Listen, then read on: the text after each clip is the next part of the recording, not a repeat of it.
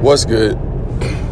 Friday, an opportunity to be great today.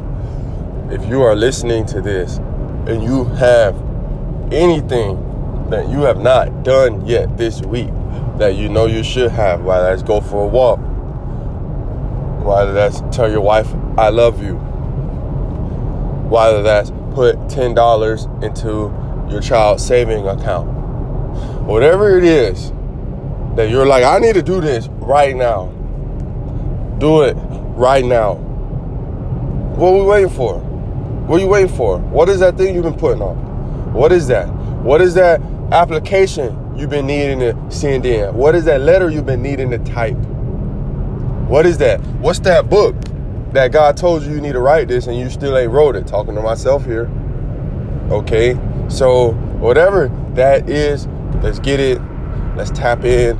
Let's be nothing less than great today. Nothing less than great today. Okay. Joshua Grady here. We out.